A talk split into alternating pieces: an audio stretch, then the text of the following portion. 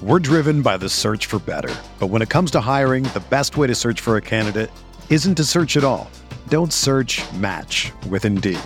Indeed is your matching and hiring platform with over 350 million global monthly visitors, according to Indeed data, and a matching engine that helps you find quality candidates fast. Ditch the busy work. Use Indeed for scheduling, screening, and messaging so you can connect with candidates faster. Leveraging over 140 million qualifications and preferences every day, Indeed's matching engine is constantly learning from your preferences, so the more you use Indeed, the better it gets. Join more than 3.5 million businesses worldwide that use Indeed to hire great talent fast. And listeners of this show will get a $75 sponsored job credit to get your jobs more visibility at Indeed.com slash BlueWire. Just go to Indeed.com slash BlueWire right now and support our show by saying that you heard about Indeed on this podcast. That's Indeed.com slash BlueWire. Terms and conditions apply. Need to hire? You need Indeed. Today's episode is brought to you by Cars.com. With over 2 million vehicles and 50,000 more added every day, Cars.com will match you with the perfect car for you, your budget, your life, your style. And if you're ready to say goodbye to your current car, Cars.com will get you an instant offer to cash it in. Just start by entering your license plate and get matched with a local dealer who will write you the check. So whether you're looking to buy or sell, just go to Cars.com. It's magical. Hello, friends. Welcome to a, another off-season edition of the Kirk Your Enthusiasm podcast. It's in the Mavs Moneyball feed, which you should already know. Uh, continuing in our kind of series of trying to introduce our podcast listeners to the uh, people who contribute to our site. Today, I have uh, Matthew Phillips. You've heard Matthew on the podcast before because he's probably one of like two people out of our Slack channel that is like willing to go on at relatively little notice. Everyone else always gets annoyed with me. Matt, how are you? I am wonderful. How are you? I'm okay. I'm okay. So we're recording on Monday. I think this is going to go up Tuesday evening if I have my scheduling down correctly. And we're kind of slowly working our way towards the regular season. Um, but before we kind of get into kind of our thoughts about that, I wanted to, you know, walk back a little bit. And um, for people who don't know, Matthew joined our site as a result of uh, kind of being a regular contributor within uh, the green rooms that I would host. Really enjoyed things he had to say, commentary, and uh, he had actually applied in the fall whenever I was putting uh, out for new contributors. But um, that was, in, in, retrospect, this is very funny because you didn't uh, attach any writing samples, and I just I didn't have the time to look at anybody that didn't do that. And uh, you know, uh, I invited you on, and you've been writing with us pretty consistently for what is it now about about six months? Uh, yeah, that seems about right. And yeah. it's fun it's just part of work. Is occasionally I get crazy busy, and that was one of those times. well, and, and, you know, you have been. How long do you think you've been reading the site? Oh, it's been. Whew, it's been. I would say at least ten years. So it's okay. it's definitely a while. So you've you've been around for a lot of the weird crap that we used to do. It's it's I love the commenters today when it's like, what is this stuff? And it's like, guys, you should have seen us like three years after the title when there was just like we didn't understand it quite yet, but we were in like uh like the malaise of of the Mavericks being pretty bad and us not knowing how to process it yet. So everything that was on the site back then, if you go look at the archives, every third story is something truly bizarre. Uh, and, and now, now we've kind of lost that that weirdness. Which there are times that I miss it, and then there are times when I'm like, okay, I I, I like the fact that we just kind of covered the straight up stuff. But but yeah, so you know, why don't you uh, just kind of walk us through? You know, because I'm pretty sure you and I are kind of close to the same age in their 30s. Um, why don't you walk me through kind of your Mavs fandom? Because I, I think that's something I've really gotten a, a kick out of listening from our staff so far. Okay, so I've been uh, I I grew up in the Dallas area, and then I live in Corsicana, which is about an hour south of Dallas. So it's um I've been a Mavs fan pretty much my whole life that I can think of. I remember thinking one of one of my first Mavs memories, and this is hilarious in retrospect, is I was super high on Tony Dumas. Uh, I was convinced that he was going to be the next. I was convinced that he was going to be the next Michael Jordan. Uh, he was uh, if you don't remember him or if you're not that old of a Mavs fan, he was very athletic. Uh, he was a he was a swingman, a shooting guard slash small forward back when those were uh, distinctive positions, as opposed to now being pretty much the same thing. Um, I remember specifically. I can't tell you the exact game, but I remember a game that the Mavericks played the Supersonics, and he just torched Gary Payton, and I was absolutely certain that he had made it, and that was it. Like we were on our way, and then uh, he just wasn't. This is a phenomenal callback. This is a 25 year old callback. Like this is not you and Doyle, and and to a lesser extent, um, Tim. You and Doyle are really, really long time Mavs fans, and we have some of those in the commenters. I love it because it's it's hard to contextualize, particularly to anybody that's like under the age of 25 now. But the Mavericks of the 90s rivaled, I think, only the Tampa Bay Buccaneers in terms of the most inept franchise in North American professional sports. They were terrible in terms of win loss records. So, so if you were a fan then, like this is like some some hardcore stuff here. I love it. Yeah, we we were the process Clippers, except without the without or not the process Clippers, the process Sixers, except we weren't in the process. We were just terrible. Like we we didn't win at all. I think we had back to back seasons where we combined for 25 wins. I think we had a 12 win season and a 13 win season back to back. And that's just, we were so bad. And then everyone was so excited about the three J's and they would have been good. And then Jackson got hurt and then the whole Toni Braxton thing. And it's, it's all just so random. But it, it like it, I've just, I've always been a big fan of all of the four major sports teams in Dallas. I'm a location fan. And so obviously at that time the Cowboys were amazing.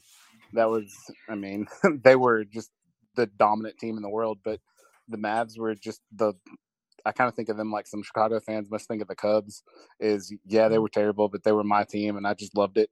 So, yeah. Yeah. And it's, you know, now that we're so far away from some of that era, there's aspects of that era that were really incredible. Like the white Mavericks uniforms of the 90s and of the 80s too were gorgeous. And it's the sort of thing that we just don't get on television anymore. And I don't really know what Cuban's waiting for to, to roll them out. I think they'll eventually bring them back, but it's just the, the Mavs uniforms at that time were were really incredible. The the reunion arena was a weird like kind of a low key weird place to play basketball. I mean, so were so many NBA arenas, kind of of the 80s, 70s, 80s, and 90s. But you, know, you look at American Airlines Center now, and it's just such a, it's just such a modern like like it's not it's boring. cookie cutter. It's yeah, cookie it's cookie cutter, and and you know just where they played then there was it was just it's such an alternative vibe to the team that's that's fun i didn't realize that that you went back quite that far because i didn't move to the area until 1996 um, and that was like post Cowboys dominance when the like I, I, refer to it as the Quincy Carter error. Um, when the Cowboys were terrible too. So like late '90s, uh, like Dallas sports fandom was was high key brutal in retrospect. yeah, yeah, it was. But also, that's what see to me. That's what as a fan, like you live for is like you you earn your fandom of the the mm. years by being a fan through those years. Like I, I know a lot of people who are who are bandwagoners and go around.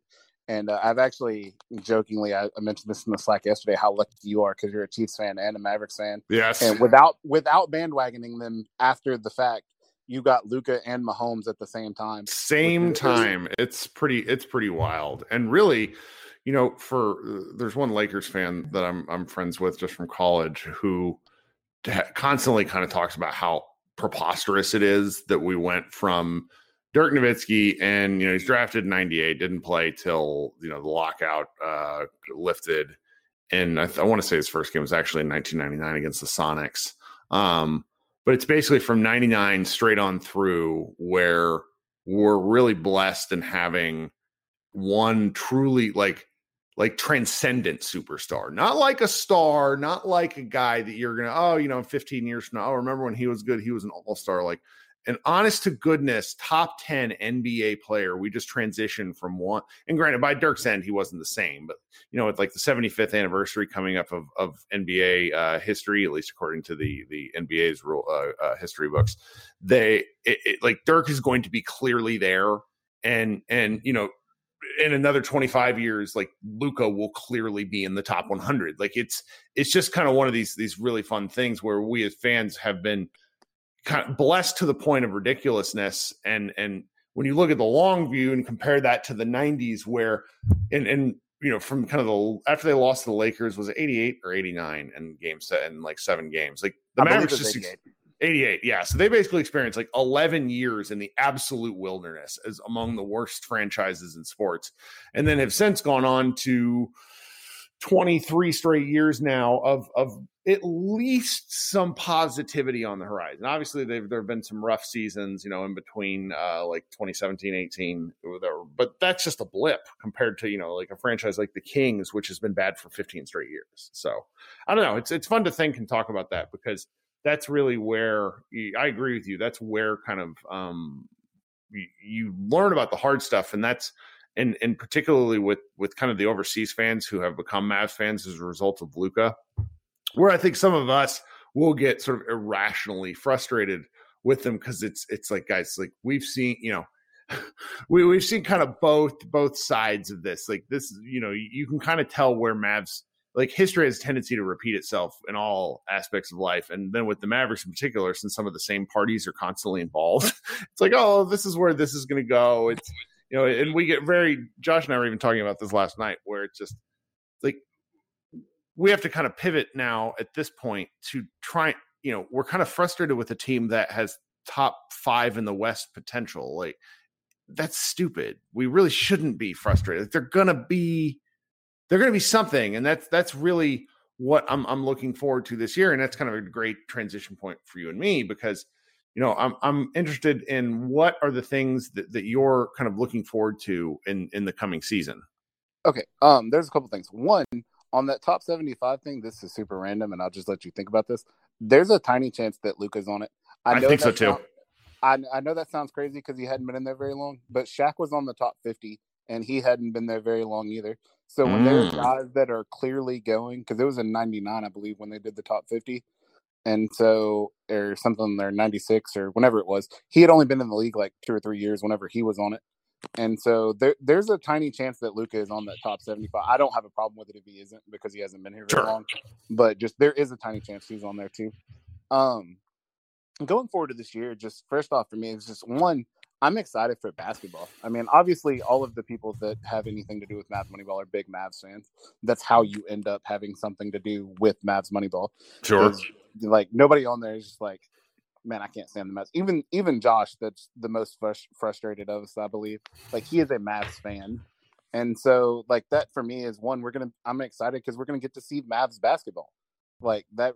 Like it's it's nice to be able to watch instead of just theorizing what's going to happen to actually be able to talk about it and to be able to see it as it's as it's going on Mm-hmm. um, another thing is with Luka, I think I heard on one of your other podcasts talking about like him trying to to give himself degrees of difficulty in certain things, like as far as throwing long passes and doing things as far as running.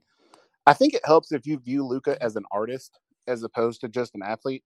Sure. Because artists because artists routinely challenge themselves. That's why you see actors that do movies that sometimes they they don't they don't work and they're terrible and you know everybody's like what were they thinking but it's it's just it's a way to challenge themselves and do something that people didn't think they could do and stretch themselves so i think it helps if you view luka that way and so that's why he likes to do stuff like that that it, like he likes to give himself a degree of difficulty because the game is shockingly easy for him Mm-hmm. Mm-hmm. and that's that's probably what it's it's i've mentioned this in the past few podcasts it's just a reference point. I hate to bring it up again but it's like his improvement in the mid-range where that's just an example of him getting better and it coming so easily. Like there's usually you know not to be too hokey about it but there's there's a bit of a hero's journey involved in a lot of sports where you see like people just you know dirk great example 20 2003 kind of to 2011 when he finally climbed the mountaintop. There's you know there's progress there's stumbles there's things like that whereas with luka he has simply just gotten better and not only has he just gotten better in the nba like you can really trace it back to when he was about 13 and and if you talk to people really invested in his development and watching him he is just continually on the rise and we talk about this every offseason. I mean, it's only been three, but it's it's worth talking about now. It's like, oh, what is he going to do to get better? I don't know. And then he comes back in and then gets better. Like the the one between his his um before his rookie year from when he was Real Madrid is he didn't really have a strong left hand. It wasn't a bad left hand, but like his handle was something that that was talked about. And then all of a sudden his left hand was just better. And and not only like better like demonstrably better to to you know the point where he obviously easily won rookie of the year. So it's that's that's something I'm kind of looking forward to. It's it's like a bit of a guessing game where you know I could see him I really don't know. Oh, other than kind of in shape, I, I sort of wonder if he's just going to come out of the gate as a solid three point shooter, as opposed to last year where it was a bit of a roller coaster ride, and then his his overall numbers looked good. But I don't know. It's going to be fun. Yeah, I think part of the roller coaster ride with his leg with his shooting is his legs, because mm. so much of his shooting goes. With, and so what happens, I think, is he comes in uh, like what has happened. He's come in out of shape, and so he doesn't have his shot at first because he doesn't have the legs. Then he plays himself into shape and he has legs and he is a knockdown shooter and we're like hey what's going on here? And then because of the load that he carries he plays mm. he gets tired and he loses his legs and the shot goes back away. I think i really think that is what explains a lot of the the variance in his shooting throughout the season especially last year is that it was out of shape then he got in shape and he just knocked everything down and then he was just tired and he no longer had legs again.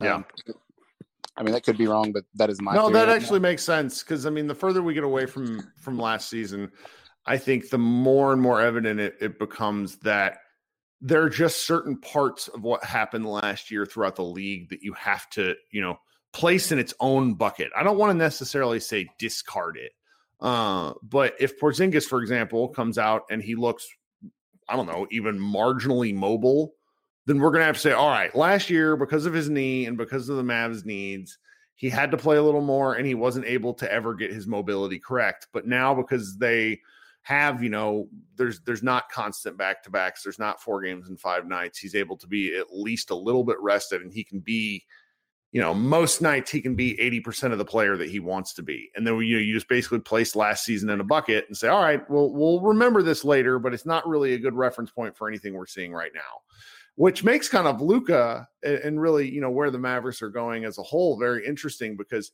we had a lot of data on them in 19 and 20 about how good of an offensive team they were. And Josh and I talked a little bit about this when we recorded on Sunday, which is they're capable of being so, so good. So, where does the improvement on offense come? Or does the improvement on offense really come at the expense uh, or does does the offense like kind of decline at the expense of the defense because Jason Kidd is such a defensive oriented coach which is odd because I mean obviously he's a he's an unbelievable defensive guard but I mean, this is a guy who, I mean, he's, he ran offenses for his entire career and some of the best and most interesting offenses we ever saw. So it's, I don't know. I'm, I'm the, the Jason Kidd thing is probably where my mind is in terms of things that I'm most interested in seeing how it plays out because it, it's the one thing that I'm kind of consistently pessimistic on. Okay. Um, I have a couple of things on that. One, sure. when you talk about last season about putting everything in a bucket, I especially think you need to put the offensive stuff in that because eight of the top 10 offenses in the history of basketball all occurred last season. Mm. The top seven and eight of the top 10. And what I think that goes to is just, like you said, everybody was tired because of the four games and five. Like there were so many back and everything. And when you're tired, it's easier to move on offense than it is on defense. And so you literally had, like I said, eight of the top 10 offenses of all time. That is ridiculous when you really think about it, like from a statistics perspective. Right. It's like every team in the history of basketball would have been like the Mavs were were ninth in offense in offensive rating last year, and they were 16th all time. Like that just that doesn't make sense when you think about it for how long the NBA has been around and everything. So Absolutely. I'm curious to see going forward this season if for the league as a whole, I think offense. I think this is going to be the first season in a long time where offense for the league as a whole goes down. Mm-hmm. Um, I, not that it's going to go back to what it was, you know, in the the late 2000s when you or the mid to late 2000s when you had the Pistons and teams were scoring 65 points a game sometimes. But man, some of those so when those pop up on NBA TV, it's like what is going on here? Like the Spurs Detroit series, like huh? Like what is this? It's is just bizarre. Sport, man. It's just a different sport. It's completely different. And then the other thing is, is with, with Porzingis, this is not fun to say as a Mavs commentator necessarily, or as somebody that comes up with content about the Mavs. But so much of this Mavs season, like we we talk about, you know, this and that and what's important. It's just if Porzingis is mobile again, and if his defense gets back to what it what it used to be, or at least some or at least somewhere between where it was this season and what it used to be, then the Mavs have a really high ceiling. If it doesn't, they don't. But yeah, yeah. I mean, it really is that simple. But I also think that the experiment with Porzingis, if he looks bad, this is if he looks bad, will not play out nearly as long as it did last year they gave him a lot of rope to work things out because the argument, quite understandably, is when Luka and Porzingis are on the floor, the numbers show this on offense. However, they also showed how bad they were on defense. And I just don't think Jason Kidd, first year coach, knowing he probably has a lot of runway, is going to be able to tolerate a seven foot three guy getting scored on at the rim 60% of the time. Like it, it. I just don't know. I mean, it, oh, they'll. I completely agree. Like, yeah, that's. I don't. I don't think we're going from there. I'm just saying with the team as it is right now, is I think a lot of it comes down to KP, which actually the ceiling, a, yeah, yeah. As a positive on KP, by the way, because uh, I know a lot of people think that we're super negative about him, and I especially am not necessarily. But uh, with the Ben Simmons thing, the idea that Kalashaw had to come up with that, it made me appreciate something about KP that we haven't that seems odd which is his professionalism and stuff. When he got dealt to the Mavs, he requested a trade to the Knicks. Yeah. But I'm pretty like I follow not just the Mavs but the NBA in general. I didn't really know that he had requested a trade until after he got traded. Yes. Like and he's not happy with his role in the Mavs, but he hasn't just come out and been like, you know, he hasn't thrown a fit the way NBA players are want to yes. do these days. And I mean, like, yeah, we might want his body language to be a better, a little better and stuff but he legitimately like he has tried to do what is asked of him. Sometimes he can't. Sometimes the way he does it is frustrating, but he has tried to do everything that is asked of him. And I mean, like it just seeing the way some of these other situations has blown up has made me appreciate that he is at least trying to honor his contract and to do what is asked of him. And I and I think that that gets lost sometimes because as fans and as people that write and stuff, we're real bad about plugging people in, like and like with Simmons for him. All the people that are like, hey, you know, we can make him a rim running four. That's the screener and everything. The guy has flat out said he doesn't want to do that. Like he has yeah. rebelled from doing that his whole life.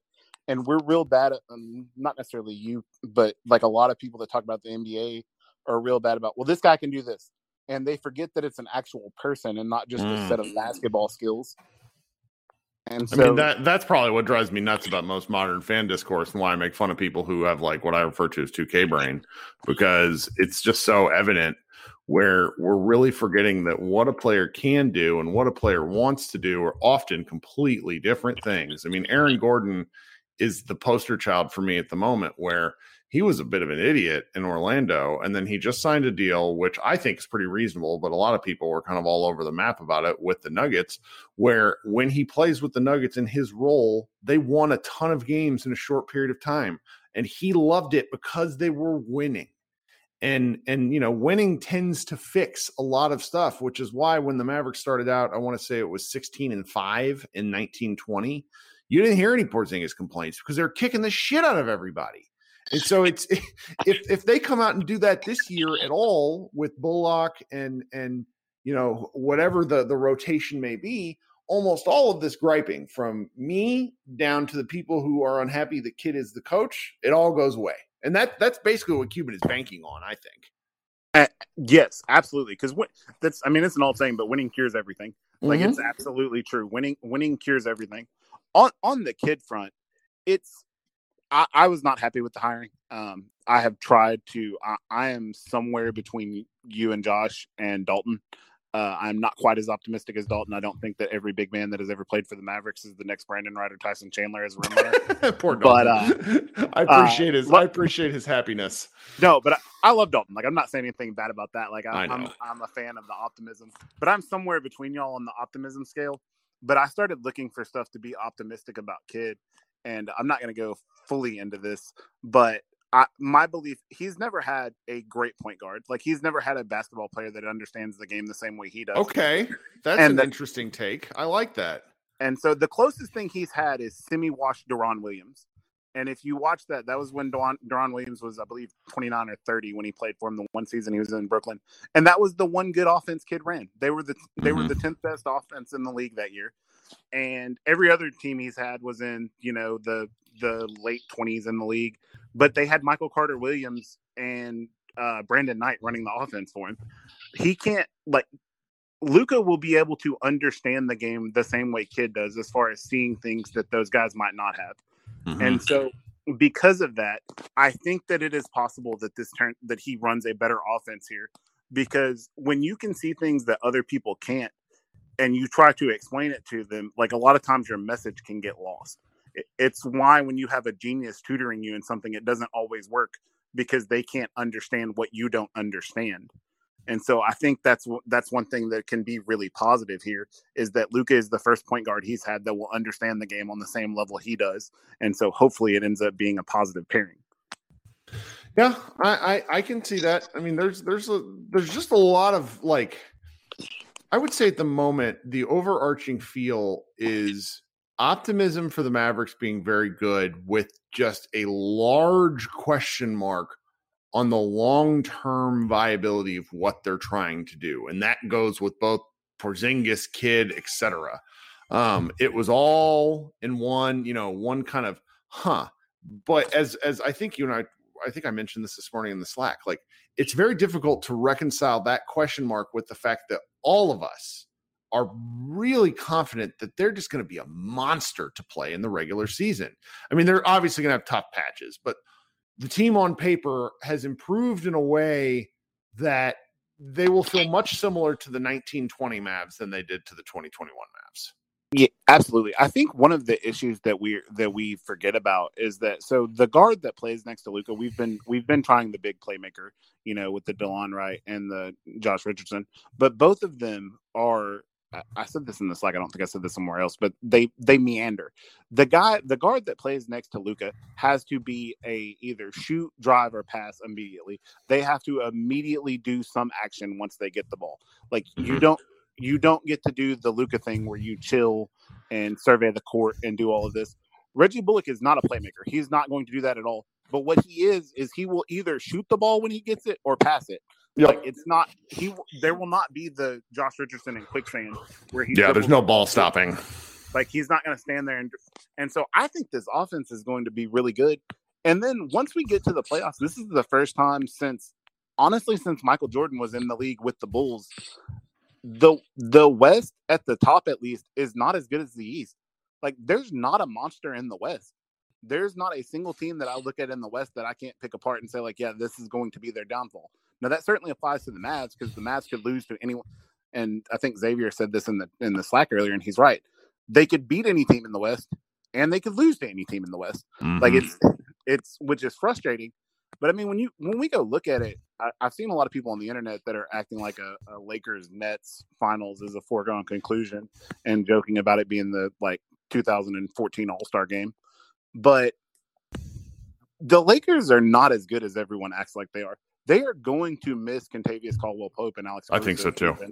Like yeah. they're like like Casey There's a reason we all freaked out when we thought Buddy Hield was going to the Lakers because despite like Russell Westbrook probably being a better overall basketball player, Buddy Hield makes the makes the Lakers unguardable. Yeah. See, so I, I gotta have a, a small Russell Westbrook breakdown here. Um, I hate what analytics has done to the sport in one sense, and that people are really quick to just say Russell Westbrook is, you know, like a lot of the analytics people, Russell Westbrook's terrible. He's terrible. He's terrible. He's not a terrible basketball player. He's legitimately one of the. He's probably, exciting. Yeah. yeah. He's probably one of the 20ish best basketball players in the world. That being said, he doesn't contribute to winning in a manner that is consistent with his talent yeah. and with how well and how hard he plays. He just can't limit himself. He's never been able to limit his bad habits. And so that's that's one of the things where I just hate when people are like, "Oh, he's terrible." He's not terrible. That's that's not the answer, and that's where we simplify things too much, and we look at you know efficiency and shooting and hypothetical. Just you know, oh, this three and D guy is better than you know Russell Westbrook who does everything. And are his triple doubles a little overrated? Probably, but he is still a really really good basketball player. And when we mentioned we had the roundtable about you know what game to go watch, if you go watch the Lakers game, if you see him play his manic energy that he plays with if you see it in, in person, it is really, really interesting to watch him. Just mm-hmm. how hard that guy plays. Is he just?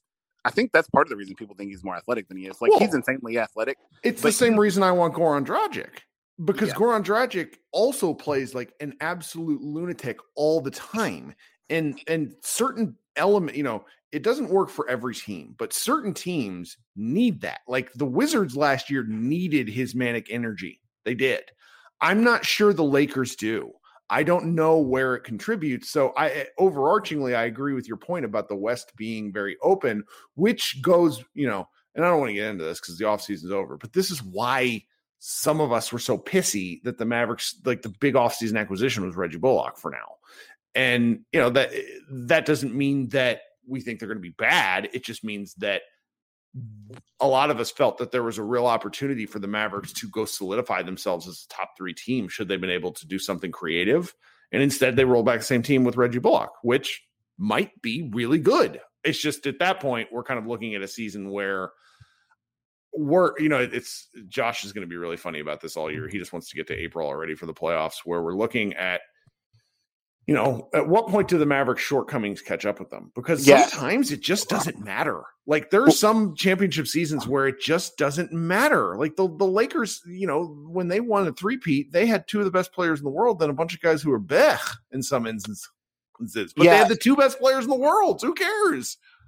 Yeah, that's that's definitely a thing. You actually just reminded me of something when you were talking about that. So when I talked about uh like a secondary player and doing all that, one of the things that we do with Luka that is a little frustrating to me is that we turn our offense into a series of if then statements, mm. which which makes sense when you have a player like Kawhi, who Kawhi is a fantastic basketball player, but the weakest part of his offensive game is playmaking. And the Clippers made him into an effective pick and roll playmaker by giving him a series of if then statements. Uh, you run this pick and roll, and then if the defense does this and you pass it here, mm-hmm. if the mm-hmm. defense does this and you pass it here, the Mavs pick and high pick and roll offense and the way they ran it basically turned that into Luka. You don't need to do that for Luka though. Luka thrives in chaos. He yep. has the best court vision in basketball. Like, I mean, somebody might get mad at me for saying that's hyperbole. It's not. No, it's not. He, has, it's not. he has it's absolutely the best. Yeah, he has the best court vision in basketball, and he thrives in doing just weird stuff that people don't expect. Like, if you look at a lot of his highlights and things, is it's just doing cool stuff when the play breaks down. It's his weird fakes and then, you know, just weird passes and little NBA glitch passes and things that he makes. And so I'm hopeful this is another thing with Kidd. I don't think that we're obviously any offense with Luka is going to be very heavily based on a, on a high spread pick and roll. That's just it's his it is his greatest talent and it makes sense to do so.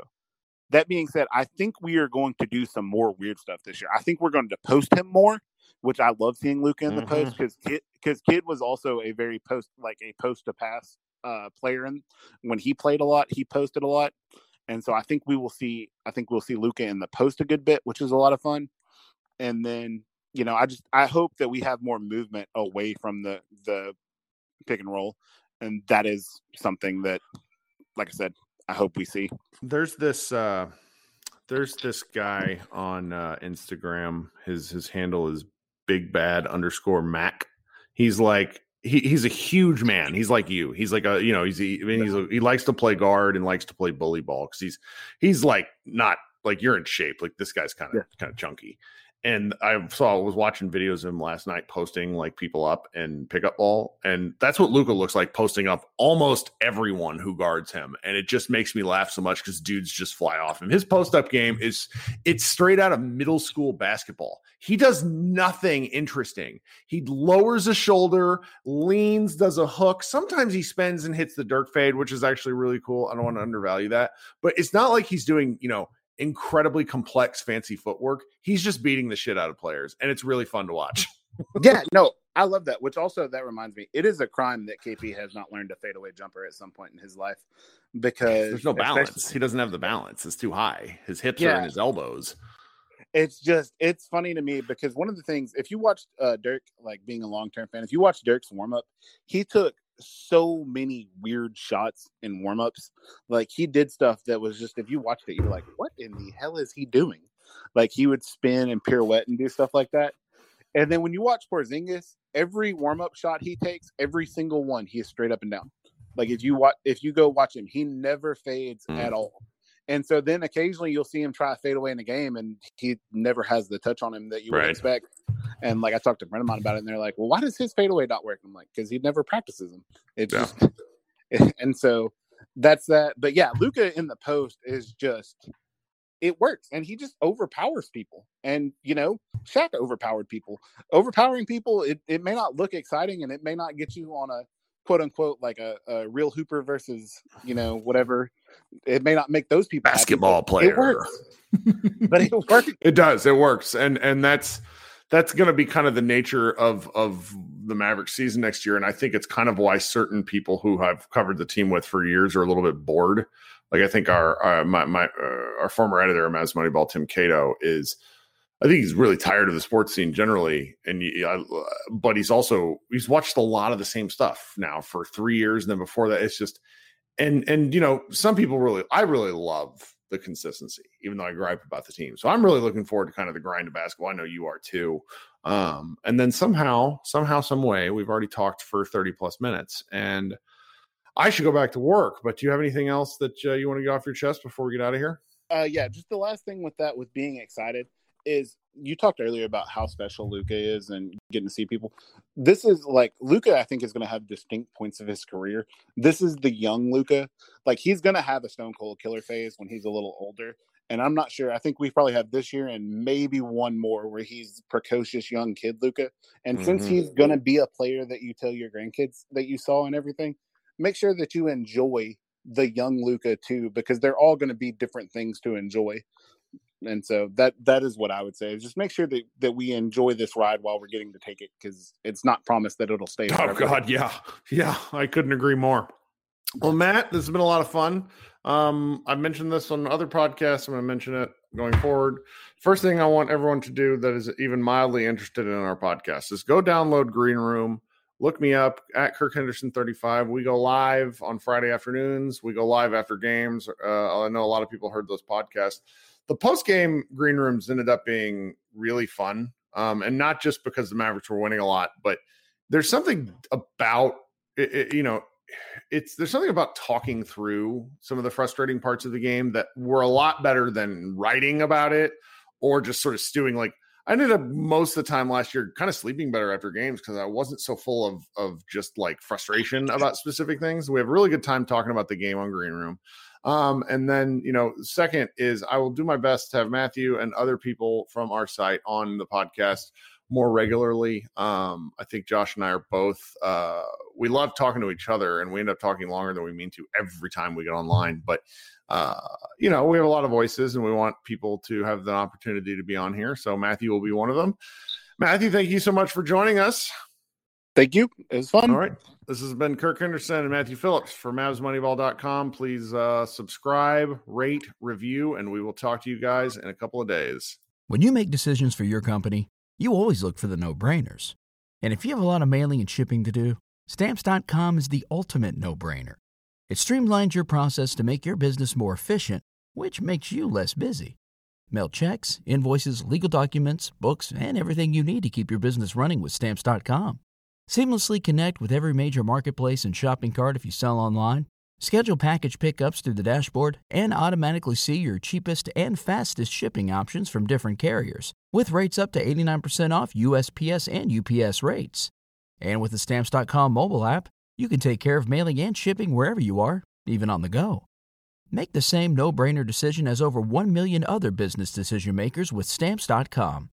Sign up at stamps.com with code PROGRAM for a special offer that includes a four week trial, plus free postage and a free digital scale. No long term commitments or contracts. That's stamps.com code PROGRAM.